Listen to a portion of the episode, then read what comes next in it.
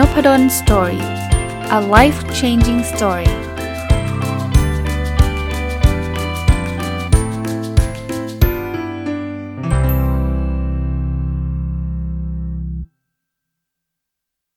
สวัสดีครับ ยินดีต้อนรับเข้าสู่นพดล Story พอดแคสต์นะครับ วันนี้มาต่อจากเมื่อวานนะครับ เป็นหนังสือเล่มล่าสุดของคุณนิ้วกลมนะครับ ที่ออกมาชื่อว่า how to have เอ้ยโทษทีครับ how to live a good life นะครับ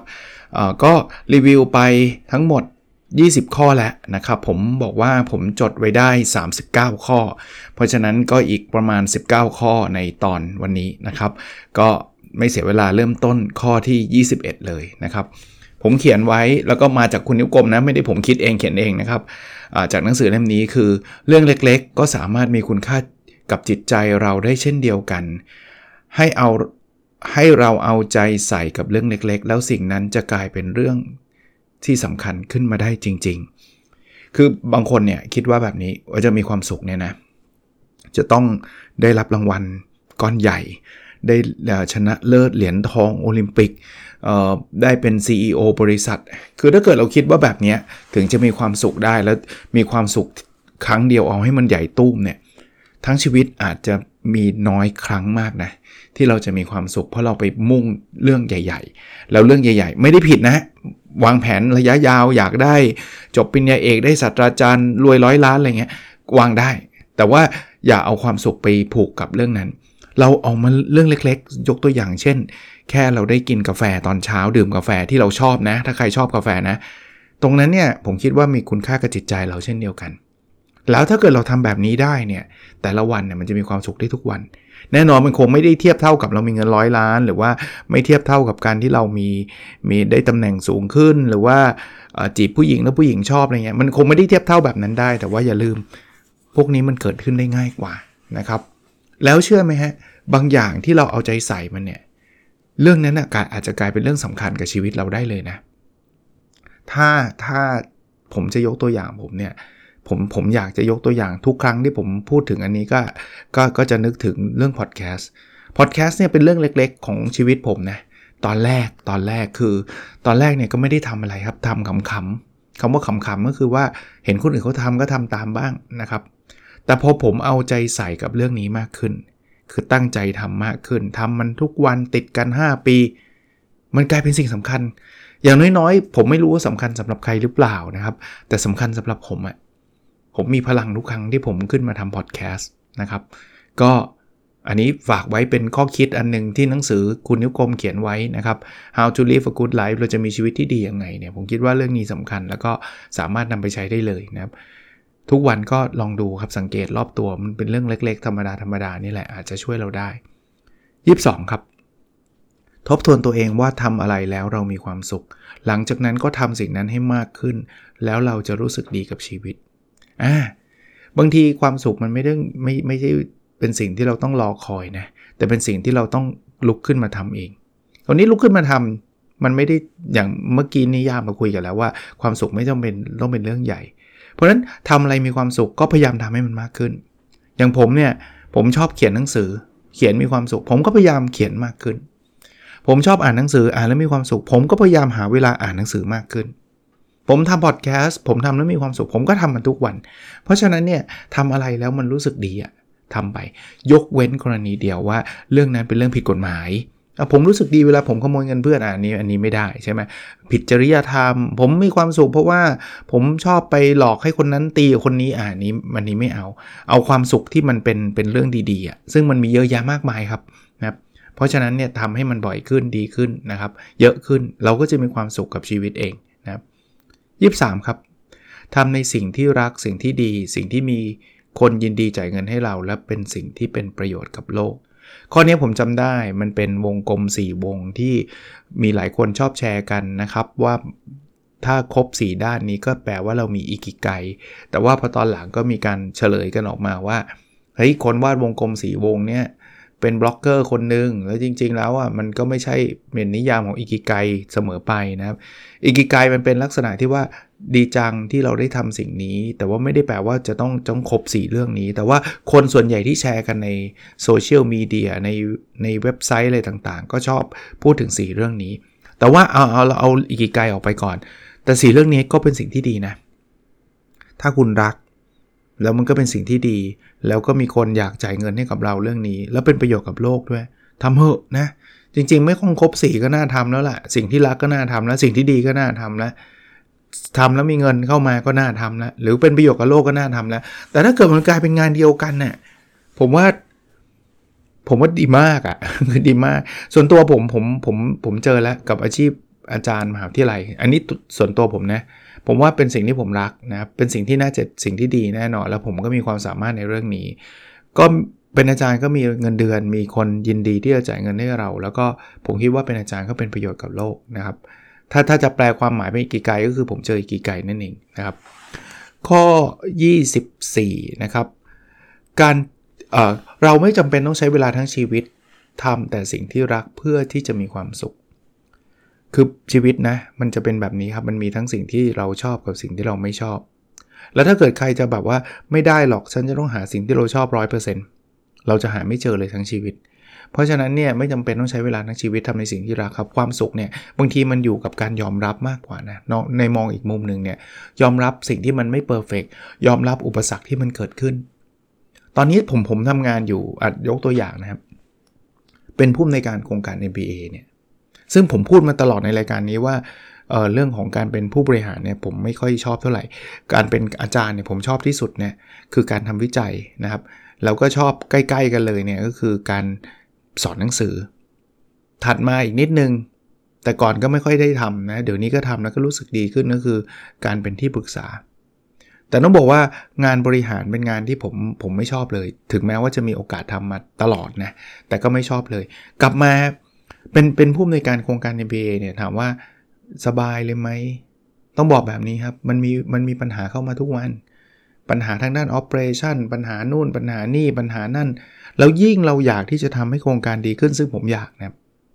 เราก็จะยิ่งทำอะไรที่มันยากขึ้นจริงคือบางทีก็ถามตัวเองว่าเหนื่อยไปทำไมวะเนี่ยเราแบบอยู่เฉยๆสบายๆอยู่แล้ว แต่ว่าเอานะเราก็อยากอยากลอง ถามว่า ถ้าถ้ามาตรฐานผมคือทุกอย่างจะต้องแบบสมูทต้องเป็นสิ่งที่ผมรักหมด ผมคงคงคงเลิกทำแต่ว่าจริงๆแล้วมันไม่จำเป็นต้องเป็นแบบนั้นนะครับ เราอาจจะทำอะไรที่มีอุปสรรคบ้าง ไม่ได้เป็นไปดังใจบ้าง แต่ว่าชีวิตเราก็มีความสุขได้นะครับอ่าครับมาดูข้อถัดไปนะครับ ข้อนี้เป็นข้อที่ 25 นะครับอ่า คำว่าสมบูรณ์แบบไม่ได้แปลว่าเราต้องมีทุกอย่าง เพียงแค่เราพึงพอใจกับทุกสิ่งที่มีอยู่ก็พอแล้ว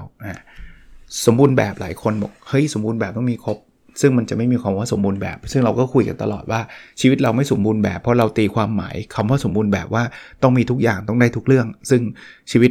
ผมว่ายากมากนะที่เราจะได้ทุกอย่างทุกเรื่องที่เราต้องการร้อยเปอร์เซ็นต์เนี่ยแต่ว่าถ้าเราเปลี่ยนนิยามนิดนึงชีวิตเราสมบูรณ์แบบได้นะเปลี่ยนนิยามว่า เฮ้ยสิ่งที่เรามีอยู่เราพอใจแล้วอะชีวิตก็สมบูรณ์แบบแล้วนะเพราะว่าเราพอใจกับสิ่งที่เรามีอยู่ถึงแม้ว่าเรายังไม่ได้มีเครือข่ายใหญ่ใหญ่โต เรายังไม่ได้เงินแบบเป็นพันล้านหมื่นล้าน เท่าที่เรามีอยู่ตอนนี้เราเราแฮปปี้แล้วนี่ก็คือชีวิตสมบูรณ์แบบในอีกรูปแบบหนึ่งคือการเปลี่ยนนิยามคำว่าสมบูรณ์แบบนะครับผมว่าอันนี้ก็เป็นอีกอีกข้อหนึ่งนะซึ่งถ้าสังเกตหนังสือของคุณนิ้วคมเนี่ยก็จะมีการพูดถึงเรื่องนี้อยู่อยู่อยู่บ่อยครั้ง ซึ่งคุณนิ้วคมไม่ได้คิดเองด้วย เอามาจากปรัชญาชีวิตของแต่ละประเทศ ซึ่งหลาย ๆ อันมันพูดเรื่องใกล้เคียงกันตีมมันออกมาคล้าย ๆ กัน ข้อ 26 ครับ มองเห็นคุณค่าของตัวเองให้เป็นครับ เราไม่ต้องทำตัวตามมาตรฐานและการตัดสินของคนอื่น คุณค่าของเราอยู่ที่ตัวเราฮะมันไม่มีหรอกครับว่าคุณค่าของคนจะต้องมี 10 ข้อดังต่อไปนี้ แล้วทุกคนต้องมีครบถึงจะมีคุณค่า รักตัวเองเยอะ ๆ หน่อยฮะรักตัวเองไม่ใช่หลงตัวเองนะครับ รักตัวเองคือการเห็นคุณค่าของตัวเองฮะหลงตัวเองคือการคิดว่าฉันดีกว่าเธอ เธอมันห่วยเธอมันไม่ได้เรื่องฉันเก่งกว่าเธอทั้งเยอะอันนี้ก็หลงตัวเอง รักตัวเองคือรักรักตัวเราเองอะเราเราไม่จำเป็นต้องไปเปรียบเทียบกับใครแล้วมาตรฐานที่คนอื่นเซตไว้ก็อาจจะไม่ใช่สิ่งที่จำเป็นต้องต้องเป็นแบบนั้น แต่ว่าโอเคไม่ไม่จำเป็นต้องไปดูถูกมาตรฐานเขานะคือฉันไม่สนใจเลยไม่ไม่ไม่ไม่ต้องคือคือหมายถึงว่ามองมาตรฐานคนอื่นก็ได้ แต่ว่าอย่าเอามาเปรียบเทียบแล้วทำให้รู้สึกว่าเราเราแย่เราไม่ได้เรื่องนะครับ อ่าข้อ 27 นะครับ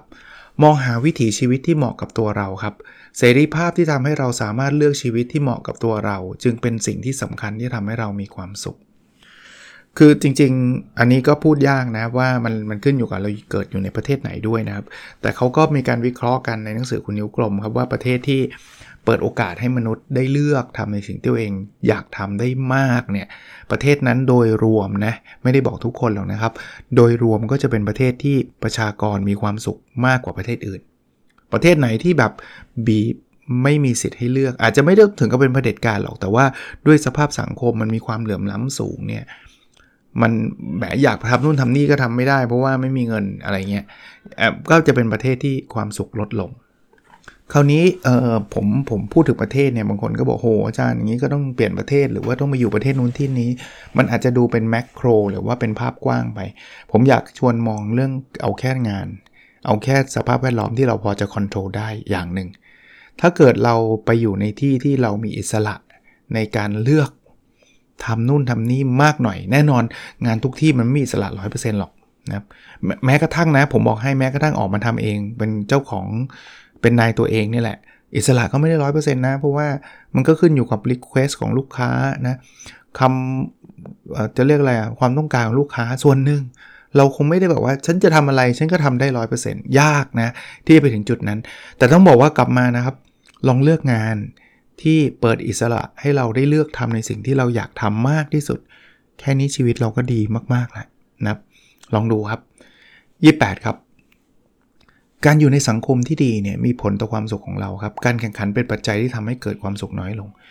คุณไปอยู่ในสังคมของประเทศก่อนระดับประเทศเนี่ยที่แข่งกันมากมายเนี่ยคุณก็จะเหนื่อย จริง ๆ มีงานวิจัยเยอะแยะนะครับว่าความสุขเนี่ยมันเกิดจากการเปรียบเทียบมีคนบอกว่าเงินเดือนเท่าไหร่ไม่สำคัญสำคัญคือมากกว่าเพื่อนหรือเปล่า เออ แล้วเป็นงานวิจัยจริง ๆ นะครับ ออกมาแล้ว นั้นสังคมที่มันแข่งขันกันมากเกินไปเนี่ยไม่ไม่สนุกหรอก อะพอประเทศมันใหญ่ไปก็กลับมาที่ทำงาน คุณไปที่ทำงานที่มันแบบแทงข้างหลังกันตลอด แข่งขันแย่งชิง เอาความดีความชอบตลอดเนี่ย ที่ทำงานนั้นไม่ค่อยมีความสุขหรอก มาอยู่ที่ทำงานที่ไอ้พวกนี้ลดลง บางคนบอกลดลงก็ไม่รวยสิ เอาตรงๆนะครับ ถ้าคุณจะรวยแล้วคุณจะทุกทุกวันเนี่ยมันคุ้มหรือเปล่าไม่แน่ใจนะครับ ลองลองลองพิจารณาดูแล้วกันผมว่าแต่ละคนคงมี solution หรือว่าคำตอบให้กับตัวเองได้ แล้วไม่แข่งขันไม่ได้แปลว่าเราจะไม่ทำงานนะ ไม่แข่งขันไม่ได้แปลว่ารายได้เราจะน้อยเสมอไปนะ ผมเห็นหลาย ๆ คนเขาก็ happy กับชีวิต เขาก็ไม่ต้องแข่งขันกับใคร รายได้เขาก็ไม่น้อยนะครับ มันไม่ได้เป็น condition นะครับว่าต้องแข่งถึงจะถึงจะมีรายได้สูง คือคือคนคิดแบบนี้ส่วนใหญ่จะคิดแบบซีโร่ซัมเกม คือถ้าฉันชนะต้องมีคนแพ้ เพราะฉะนั้นเนี่ยเธอต้องแพ้ฉันถึงต้องชนะ เอาเอาเอายกตัวอย่างเรื่องการเรียนก็ได้นะในคลาสผมเนี่ยผมบอกนักศึกษาตั้งแต่คาบแรกเลยว่า มันไม่เกี่ยวเลยนะว่าเพื่อนคุณจะได้คะแนนเท่าไหร่ แล้วคุณจะได้ A หรือ B ไม่เกี่ยว คือพูดง่ายๆผมไม่มีโคต้าในการตัดว่าถ้ามี A 1 คนต้องมี F 1 คน ผมผมไม่ชอบการตัดแบบนั้น ผมเชื่อว่าการวัดความสามารถของมนุษย์ของผู้เรียนคนใดคนหนึ่ง เราต้องมองที่ผู้เรียนคนใดคนคนนั้น ไม่ใช่ว่าคนนี้จะได้ A หรือไม่ขึ้นอยู่กับเพื่อนอีกคนหนึ่งไม่เกี่ยว เพราะฉะนั้นเนี่ยทำงานนะช่วยเหลือกันได้ครับ เพื่อนได้คะแนนสูงมีนสูงแล้วยังไงอะถ้าสมมุติว่าคุณทุกคนมีนสูงหมดก็เอหมดไงเอา้าก็ผมผมสามารถพูดได้ไงว่านักศึกษาผมที่ที่เรียนกับผมทั้งหมด 50 คนเนี่ยเก่งหมดเลยอะ่ะก็ก็ก็สามารถทำได้แต่ว่าโดยธรรมชาติมันมันมันยากแหละ เพราะว่าบางคนเขาก็ไม่อยากเรียนไม่ตั้งใจมันก็มีอยู่บ้าง แต่ว่ามันไม่เกี่ยวครับว่าถ้า A ครบ 5 คนแล้วต้องไม่ได้ A อันนี้อันนี้ส่วนตัวผมนะ เพราะฉะนั้นการเรียนแบบนี้ผมคิดว่ามีความสุขมากขึ้น ผมบอกอยู่เสมอว่า 2ออย่างที่ผมอยากให้คุณได้คือความรู้ความสุขดังนั้นคุณความรู้แล้วคุณทุกตลอด ผมถือว่าผมทำงานล้มเหลว คุณมีความสุขแต่คุณไม่ได้ความรู้เลย ผมก็ทำงานล้มเหลว ผมจะทำงานได้ดีต่อเมื่อคุณมีทั้งความรู้และความสุข ซึ่งที่ผ่านมาในอดีตผมก็คิดว่าผมทำได้ดีระดับหนึ่งนะครับ ผมก็เหมือนกันนะ ผมสอนคุณแล้วทำให้คุณมีความรู้ได้ ผมก็มีความสุขเช่นเดียวกันนะครับ โอเคมาข้อ 29 นะครับ ยิ่งไปคิดถึงความหมายของชีวิตมากเกินไป ยิ่งทำให้เราไม่มีความสุขเฮ้ยตรงข้ามไหมเราเราเคยอ่านหนังสือที่ประเภทที่ว่าต้องค้นหาว่าเกิดมาเพื่ออะไรแล้วเสร็จแล้วเราจะมีความสุข แต่ในทางกลับกันนะครับ ถ้าคุณค้นหาเกินไปคุณซีเรียสกับเรื่องนี้เกินไปคุณเครียดตลอดวันทำไปเพื่ออะไร คุณลองคิดภาพดิคุณคุณคิดมันทุก 5 นาทีอะเรากำลังทำสิ่งนี้เพื่ออะไรแล้วโอ้โหเครียดตายเลย บางอย่างปล่อยๆมันเถอะทำๆไปเถอะเอาจริงไม่ต้องคิดเลยเยอะหรอก เอาแน่นอนมันต้องคิดบ้าง จังหวะชีวิตมันก็ต้องมีหยุดคิดหยุดหยุดเขาเรียกตกผลึกกับชีวิตเราบ้างใช่ แต่ไม่ใช่ทุก 5 นาที เพราะฉะนั้นเนี่ยอย่าไปคิดเยอะนะบางบางเรื่องก็ต้องปล่อยวางเอาเถอะทำทำไปนะครับ ข้อ 30 ครับ ความสุขคือความเข้าใจว่าบางความฝันก็ไม่ใช่ความจริง เออพูดง่ายๆนะอยู่กับความจริงครับ บางทีเราต้องปล่อยวาง บางทีมันความฝันแหละ ผมเคยฝันนะแล้วก็เคยเล่าให้ฟังนะใครเพิ่งเข้าเข้ามาฟังนพดลสตอรี่อาจจะไม่เคยรู้ อยากเป็นนักฟุตบอลอาชีพ สมัยอยู่มัธยมต้น จริง ๆ ตั้งแต่ปฐมปลายแหละ ตอนนั้นเนี่ยไม่ไม่มีถ่ายทอดให้คนคนดูเห็นโอ้โหแบบพรีเมียร์ลีกทุกวีคแบบนี้ไม่มีนะ ตอนนั้นนี่คืออ่านกว่าจะรู้นะเขาเตะบอลเตะวันเสาร์กว่าจะรู้วันจันทร์ ไปซื้อหนังสือนิตยสาร Star Soccer มาอ่าน แล้วจินตนาการบังเกิดทันทีว่า โอ้โห มันต้องเตะกันมันอย่างงู้นอย่างนี้มันยิงกันนาทีสุดท้าย โอ้โห แต่ไม่เคยได้เห็นนะ ปีหนึ่งเนี่ยมีถ่ายทอดอยู่นัดเดียวครับ นัดชิง FA ครับ เป็นนัดใหญ่ของปีเลย ผมฝันว่า โอ้โห ผมอยากจะไปเตะที่เวมบลีย์เวมบลีย์คือสนามกีฬากลางของประเทศอังกฤษ แต่ก็รู้ฮะสุดท้ายอะมันก็ไม่ได้เป็นความจริงครับ แต่มันก็เป็นความเข้าใจเรานะ แล้วตรงจริงก็แอบขอบคุณด้วยที่ไม่เป็นนักฟุตบอลนะเพราะว่า behind the scene นักฟุตบอลไม่ง่ายนะครับ ต้องตื่นมาวิ่งทุกวันต้องควบคุมอาหารต้องเหนื่อยต้องเจ็บเลยโอ้โหไม่ง่ายนะ ตอนนี้ให้ไปเป็นยังคิดว่าไม่เป็นด้วยซ้ำนะครับ เพราะฉะนั้นเนี่ยเอ่อก็ก็ต้องเข้าใจฮะบางความฝันก็ไม่ใช่ความจริงครับ 31 นะครับ เสียงข้างนอกไม่มีถูกหรือผิดครับ เพียงแต่ว่าถ้าเราฟังเสียงข้างนอกมากเกินไป เราจะไม่ได้ยินเสียงหัวใจของเราเอง ก็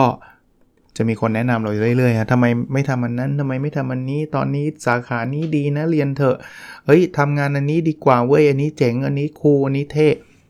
ถ้าฟังได้ฮะ ไม่ได้ห้ามฟังนะ ฟังเถอะ แต่ฟังมากไปเราก็จะไม่เข้าใจเลยว่าตัวเองชอบอะไร ผมก็เคยมีโมเมนต์นี้โมเมนต์ที่แบบ เออ ใครอยากได้อะไรผม ผมอยากทำให้แต่ว่าอะเอางี้ผม ผมเล่ากับครอบครัวผมแล้วกันนะ มันเคยมีอยู่จุดหนึ่งที่แบบ นึกไม่ออกเลยว่าตัวเองอยากได้อะไรอะ่ะ คือคือนึกถึงว่าอยากให้ลูกได้อะไร อยากให้คนนู้นได้อะไรคนนี้ได้อะไร แล้วลูกถามมึงว่าแล้วพ่ออยากได้อะไร ไม่อยากอะ่ะผมไม่ได้ดิพ่อต้องอยากได้มั้งดิเออจริงว่ะเพราะฉะนั้นเนี่ยบางทีเราเราอาจจะต้องกลับมาฟังเสียงหัวใจของเราบ้างบางครั้งนะว่าเราอยากได้อะไรนะครับข้อ 32 นะครับ อยู่เฉยๆบ้างทำอะไรโดยไม่มีเป้าหมายบ้างก็ไม่ผิดอะไรฮะบางทีจะทำให้เราเข้าใจในตัวเองมากขึ้นด้วย ผมว่าเป็นคนชอบเป้าหมายนะ ถ้าใครฟังผมเนี่ยผมมีโอเคอานู่นนี่นั่นเต็มไปหมด แต่ตอนนี้เนี่ยนะต้องต้องเล่าให้ฟังแล้วเดี๋ยวเดี๋ยวรอบนี้จะครบโอเคารอบ 3 ปีด้วย ผมกำลังคิดว่าผมจะลดลง ผมยังทำโอเคอยู่แน่นอน แต่จะลดบางเรื่องลง เพราะว่าพอทำไปทำมาบางเรื่องผมรู้สึกว่ามันมันมันเป็นรูทีนละ มันไม่ใช่เป้าหมายที่เราเราเราต้องโฟกัส เพราะหลักการ OKR มันคือโฟกัสสิ่งที่มันเป็น priority แต่ทำไปทำมาบางอย่างมันเป็นรูทีน ซึ่งผมกำลังคิดว่าเออบางอันอาจจะอาจจะยังคงทำอยู่นะ แต่ว่าไม่ได้อยู่ใน OKR ของผมนะครับอ่ามาดูข้อ 33 ครับ ให้ความสำคัญกับเรามากกว่าตัวเอง คือก็บอกให้ให้วีไม่ใช่มีวีก็แปลว่าเรามีแปลว่าตัวเราเอง บางทีความสุขไม่ได้เกิดขึ้นจากการที่เราได้อย่างเดียวนะ แต่ว่าเราไอ้โทษที ความสุขไม่ใช่ตัวเองได้อย่างเดียว แต่ว่าพวกเราได้พร้อมๆกัน เอาผมผมยกตัวอย่างอันนี้ผมนึกนึกถึงกีฬาฟุตบอล เคยมีคนสัมภาษณ์บอกคุณดีใจไหม ที่วันนี้คุณยิงประตูได้ 3 ประตูเลยเขาเรียกแฮตทริกคนตอบนะเขาบอกว่าเขาดีใจที่ทีมชนะมากกว่าที่เขาจะยิงได้ 3 ประตู แปลว่าพูดง่ายๆว่าเขาไม่ยิงเลยก็ได้ขอให้ทีมชนะ แต่ถ้ายิง 3 ประตูแล้วทีมแพ้เขาไม่เอา อันนี้คือ V มากกว่ามี แต่เราจะสังเกตนักกีฬาบางคน มีมากกว่า V ผมเคยเห็นนักกีฬาบางคนนะ ทีมชนะแต่หงุดหงิด ตัวเองหงุดหงิด เพราะอะไร เพราะตัวเองยิงประตูไม่ได้ อย่างเงี้ยแปลว่าเขาโฟกัสตัวเขาเยอะ เขาไม่สนหรอกว่าทีมจะชนะหรือแพ้ เขาต้องยิงให้ได้ อันนี้ก็ก็ไม่ค่อยดีเท่าไหร่นะครับ ความสุขมันก็จะจะยากขึ้นนะ34 ครับ มีความสุขร่วมกันย่อมดีกว่าการมีความสุขอย่างโดดเดี่ยว ผมผมว่าอันนี้เป็นสัจธรรมนะครับ คือคือทุกคนเนี่ยเวลาไปถึงจุดสูงสุดจุดหนึ่งเนี่ยเราต้องการคนที่เรารักอยู่ข้างๆเรา เชื่อไหมมันมันจะเติมเต็มมากเลยครับ เวลาเราได้ฉลองความสุขนั้นกับคนอื่นๆพอพูดถึงฟุตบอลอีกทีนะ ถ้าใครชอบฟุตบอลแล้วไปเคยไปดูฟุตบอลที่สนามจะเข้าใจเลยว่า แม้กระทั่งคนที่เราไม่รู้จักกันเนี่ยยังกอดกันเลยเพราะดีใจร่วมกันในทีมที่เราเชียร์ยิงประตูได้ อารมณ์แบบนั้นเลยฮะ ความสุขเดียวมีมีความสุขไหมก็คงมีแหละ แต่มันคงน้อยกว่าเยอะ พลัง energy มันน้อยกว่าเยอะ เพราะนั้นเนี่ยอย่าไปอิจฉากันเลยครับ ชีวิตเราเนี่ยมีความสุขอยู่ด้วยกันเนี่ยกับคนที่เรารักคนที่ดีด้วยกันเนี่ย ผมว่าเป็นเป็นชีวิตที่แบบง่าย วันก่อนยังเคยคุยเรื่องนี้เลยว่า ถ้าเรามีความสุขกับความสุขความสำเร็จของคนอื่นได้นะเรามีความสุขได้ทุกวันเลยนะครับ 35 ครับ คนเราจะแข็งแกร่งขึ้นเมื่อเราได้ลงมือทำครับ จริง ๆ หลายครั้งนะครับ สิ่งที่เรากลัวคือคือเรื่องที่เราไปจินตนาการขึ้นมาเองทำแล้วจะยากไหมทำแล้วจะดีไหมลองทำฮะทำแล้วมันอาจจะยากก็ได้นะ แต่ว่าเราจะแข็งแกร่งขึ้นจากการที่เรา take action 36 นะครับ ทุกคนไม่จำเป็นต้องวิ่งจนจบมาราธอนแต่ควรมีความสุขกับระยะวิ่งของตัวเอง สิ่งที่สำคัญกว่าการถามว่าวิ่งได้ระยะทางเท่าไหร่ คือวิ่งไปทำไม ข้อนี้นี่ตอบโจทย์ชีวิตผมพอสมควรเลยเพราะว่ามันมีอยู่ช่วงหนึ่งครับมันเหมือนคือคือผมไม่ได้ว่าคนวิ่งนะต้องต้องออกตัวก่อนนะ ที่วิ่งแล้วเขาได้มาราธอนกันนี่ผมชื่นชมนะ โอเคไม่มีปัญหาใดๆนะ เดี๋ยวจะหาว่าอาจารย์นพดลมา มาว่าคนวิ่งไม่ใช่นะ แต่ว่ามันมีอยู่ช่วงหนึ่งมันเหมือนเป็นค่านิยมเล็กๆ ว่าถ้าคุณเป็นคนที่แบบ productive คุณเป็นคนที่แบบ ตั้งใจอะไรสักอย่างหนึ่งเนี่ย คุณต้องพิสูจน์ตัวเองจากการวิ่งมาราธอนให้จบอะ่ะเออมันมันมันมีเซนต์แบบนั้นออกมาถึงแม้ว่าไม่มีใครไปพูดแบบนั้นตรงๆนะแต่ว่าอ่านหนังสือผมก็เจอว่า เฮ้ย คุณต้องลองวิ่งมาราธอนนู่นนี่นั่นอะไรเงี้ยส่วนตัวผมเนี่ยผมผมไม่เคยวิ่งจบมาราธอนเลย ยาวที่สุดที่วิ่งคือฮาฟมาราธอน21 โล นั้นยาวสุดแหละที่วิ่ง แล้วก็มีเคยมีความพยายามอยู่ช่วงหนึ่งที่จะแบบ เพื่อนเพื่อนก็หวังดีนะเพื่อนเพื่อนผมก็ดีนะครับ เพื่อนผมก็จะมาแบบแนะนำวิธีการวิ่งเป็นเป็นคนที่แบบวิ่งจบมาราธอนเร็วมาก ต่ำกว่า 4 ชั่วโมงอะสชั่วโมงนิดๆด้วยเพื่อนรุ่นเดียวกันเนี่ยก็จะมาแนะนำเต็มไปหมด ซึ่งซึ่งซึ่ง appreciate นะครับ ต้องขอบคุณเพื่อนเลยนะ แนะนำแล้วก็เคยมีความคิดว่าอยากวิ่ง ลองดูไหม เห็นเขาวิ่งกันก็จะวิ่งบ้างอะไรเงี้ยแต่แต่เรียนตรงๆ อันนี้เรียนตรงๆ ด้วยความสัตย์จริงว่าไม่อินอะไม่อิน แล้วจุดหนึ่งผมก็ตอบตัวเองได้ว่า เฮ้ยผมไม่จำเป็นปะคือคือมันถ้าจะวิ่งมันก็คงต้องต้องอยากวิ่งอะ่ะถ้าไม่อยากแล้วเราจะวิ่งไปเพื่อพิสูจน์อะไร คือคือก็เลยยังไม่ได้ทำนะ จนถึงปัจจุบันก็ยังไม่ไม่เคยจบมาราธอนนะ ผมผมอ่านหนังสือคุณนิ้วคมก็บอกเออก็ใช่นะผมเป็นเป็นแบบเนี้ย คือเราไม่จำเป็นต้องจบอะ่ะ แต่เราควรมีความสุขกับระยะวิ่งของตัวเอง ไม่ได้แปลว่าต้องวิ่งนะครับ ผมอาจจะมีความสุขกับการวิ่ง 5 โลกับของผมก็ได้ หรือไม่ถ้าถ้าเปรียบเทียบคืออันนี้ไม่ได้แปลว่าต้องวิ่ง แต่ว่าผมอาจจะมีความสุขการตีแบดก็ได้ ผมมีความสุขในการตีปิงปองก็ได้ คือคือไม่จำเป็นจะต้องเป็นวิ่งอย่างเดียวอะเพราะฉะนั้นอย่าไปถามว่าวิ่งได้เท่าไหร่ฮะวิ่งไปทำไมก่อนดีกว่านะครับ แต่ถ้าใครชอบวิ่งวิ่งเลยนะครับ ใครอยากได้มาราธอนลุยเลยครับ เอาให้ได้ฮะสามเจ็ดครับ บางครั้งชีวิตก็โยนสิ่งที่เราไม่ต้องการมาให้ครับ เราต้องอยู่กับมันให้ได้ แน่นอนฮะไม่ไม่มีไม่มีชีวิตไหนที่มันแบบ โอ้มันมีเพลงนะ อะไรนะ อันนั้นอันนั้นเรื่องความรักใช่ไหมที่บอกไม่มีรักไหนที่ดีทุกวัน ยิ่งนานยิ่งผ่านเรื่องราวมากมายอ่านี่นี่บางบางคนบางอาจจะยุให้ร้องเพลงไม่ไม่ไม่สำเร็จนะครับ ไม่ได้ร้องนะครับ แต่ว่าชอบเพลงนี้นะครับ เป็นเพลงที่ที่มีจำชื่อไม่ได้นะครับ ประทับใจครับ ผมว่าชีวิตคนเราเนี่ยมันก็จะมีทั้งทั้งบวกและลบ แต่สุดท้ายต้องอยู่กับมันนะครับ เราต้องอยู่กับมันให้ได้ครับผมผมรู้ครับเราไม่จำเป็นต้องเข้มแข็งทุกเรื่องนะ บางอย่างมันมันมาแล้วมันหนักมาก ที่บอกว่าเราสู้ชีวิตแล้วชีวิตสู้กลับแล้วมันหนักร้องไห้เลยครับ สุดลงไปเลยครับ แต่ว่าอย่าอยู่กับตรงนั้นนานนะครับ ค่อยๆ ประคองตัวเองขึ้นมา ถ้ามีใครอยู่ด้วยขอความช่วยเหลือเขาให้เขาช่วยดึงเราขึ้นมาก็ได้นะครับ ถ้าถ้าใครยังอยู่ในเฟสนั้นอยู่เป็นกำลังใจให้นะครับ ขอให้ผ่านมันไปได้ 38 นะครับ เราเป็นส่วนหนึ่งของจักรวาล แต่เราไม่ใช่ศูนย์กลางจักรวาล ชีวิตที่ดีคือชีวิตที่ไม่เอาตัวเองเป็นใหญ่โหยแบบคมแล้วลึกมากเรื่องนี้คือคือหลายคนเนี่ยมองตัวเองเป็นศูนย์กลางจักรวาลนะทุกคนจะต้องเอาใจทำไมคนนั้นไม่ทำให้เราทำไมคนนี้ต้องไม่ทำให้เรา แต่ว่าพอลึกๆลองดูอีกทีเราคือส่วนหนึ่งของจักรวาลเราไม่ใช่ศูนย์กลางนะครับ เขาไม่ทำให้ มันก็ปกติดีแล้วนะ เราเราเราเป็นใครอะครับทำไมทุกคนต้องเคารพ ทุกคนต้องทำให้ใจเย็นครับ อย่าทำตัวเป็นศูนย์กลางของจักรวาล39 นะครับ ข้อสุดท้ายครับ บางทีการมีน้อยลงทำให้เรามีความสุขมากขึ้น ผมว่าข้อเนี้ย ถ้ายังเด็กๆอยู่ยังมองไม่ออก ส่วนใหญ่ ผมก็เป็นตอนเด็กๆ เราอยากจะมีมากขึ้นเรื่อยๆเรารู้สึกว่ายิ่งเยอะยิ่งยิ่งมีความสุข แต่พออายุผ่านมาสักระยะหนึ่งตอนนี้ผมเลข5ขึ้นแล้วเนี่ยผมเริ่มรู้สึกว่ามีน้อยเนี่ยยิ่งสุขนะอะไรที่มันซิมเปิลง่ายๆเนี่ยเจ๋งสุดละ อะไรที่มันเริ่มซับซ้อนอย่าเลยนะครับ เพราะฉะนั้นเนี่ยความความน้อยไม่ได้น้อยแค่สินทรัพย์หรือว่าสิ่งของนะบางคนบอกมีเงินน้อยไม่มีความสุขกก็จริง แต่ว่าเราไม่ได้พูดถึงเรื่องเงินอย่างเดียวแต่ว่าไม่ได้บอกต้องมีเงินเป็นพันล้านถึงจะมีความสุขซะที่ไหนอะก็กลับมานะครับ น้อยในเรื่องของความรู้สึกด้วย ถ้าเราเยอะนะทำไมคนนั้นไม่ทำคนนี้ทำไมพูดจาแบบนี้ถ้าเยอะทุกเรื่องนะ เดี๋ยวเดี๋ยวได้ทุกหมดอะ เจอหน้าเจอตาคนนั้นก็ทำไมเขาเขาหน้าตาไม่รับแขกเลยทำไมมันมันจะเหนื่อย แต่ถ้าเราน้อยเนี่ย เราจะยิ้มได้ทุกคน แม้กระทั่งคนหน้าบึ้งเราก็ยิ้มให้เขาได้ ก็ลองดูครับผมผมไม่มีสูตรสำเร็จสำหรับทุกคนอยู่แล้ว แต่ว่าหนังสือเล่มนี้ผมอ่านแล้วผมจดมาได้ถึง 39 ข้อนะครับ เป็นหนังสือที่กูนิ้วกลมเพิ่งออกมา ชื่อว่า how to live a good life นะครับก็มีมีขายตามร้านหนังสือหรือสำนักพิมพ์คูป หรือ round finger ทุกคนรู้จักอยู่แล้วนะครับคุณนิ้วกลมเสิร์ชหาไม่ยากหรอกนะครับเจออยู่แล้วนะครับ โอเค วันนี้คงประมาณนี้นะครับ แล้วเราพบกันในสดถัดไปครับ สวัสดีครับ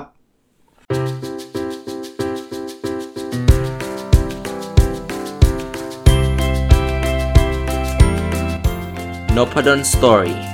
a life changing story